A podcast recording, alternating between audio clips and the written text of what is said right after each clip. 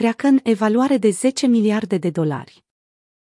Exchange-ul de criptomonede se află în discuții pentru a strânge noi finanțări din partea investitorilor.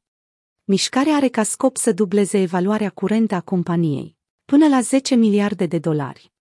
Executivii Kraken se află în discuții cu alte firme importante din sfera cripto, precum Fidelity, Tribe Capital sau General Atlantic.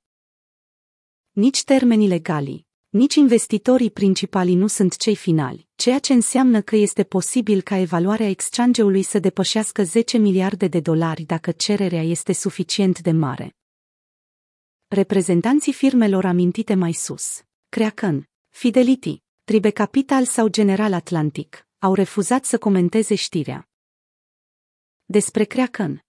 Kraken Digital Asset Exchange, cu sediul în San Francisco, Statele Unite, a fost fondat în 2011 și este unul dintre cele mai vechi platforme de Bitcoin trading de pe piață. Exchange-ul oferă o selecție largă de criptovalute clienților săi, situându-se pe locul 4 din punct de vedere al volumului produs. În 2019, Kraken a strâns 13,5 milioane de dolari într-o rundă de finanțare care s-a bucurat de implicarea peste 2000 de investitori. Evenimentul acesta a împins ulterior evaluarea companiei la peste 4 miliarde. Atenția asupra criptomonedelor ca și clasă de active continuă să crească. Ieri, un exchange competitor pentru Kraken, anume Coinbase, și-a confirmat intenția de a se lista la bursă.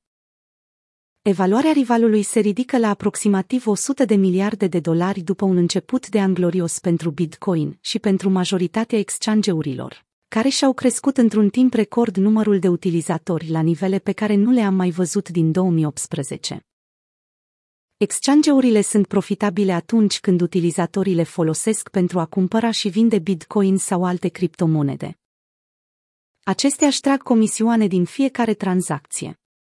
Deoarece volumul de tranzacționare a crescut considerabil în ultimele două luni, a crescut și numărul tranzacțiilor efectuate și implicit profitul generat de platformele cripto.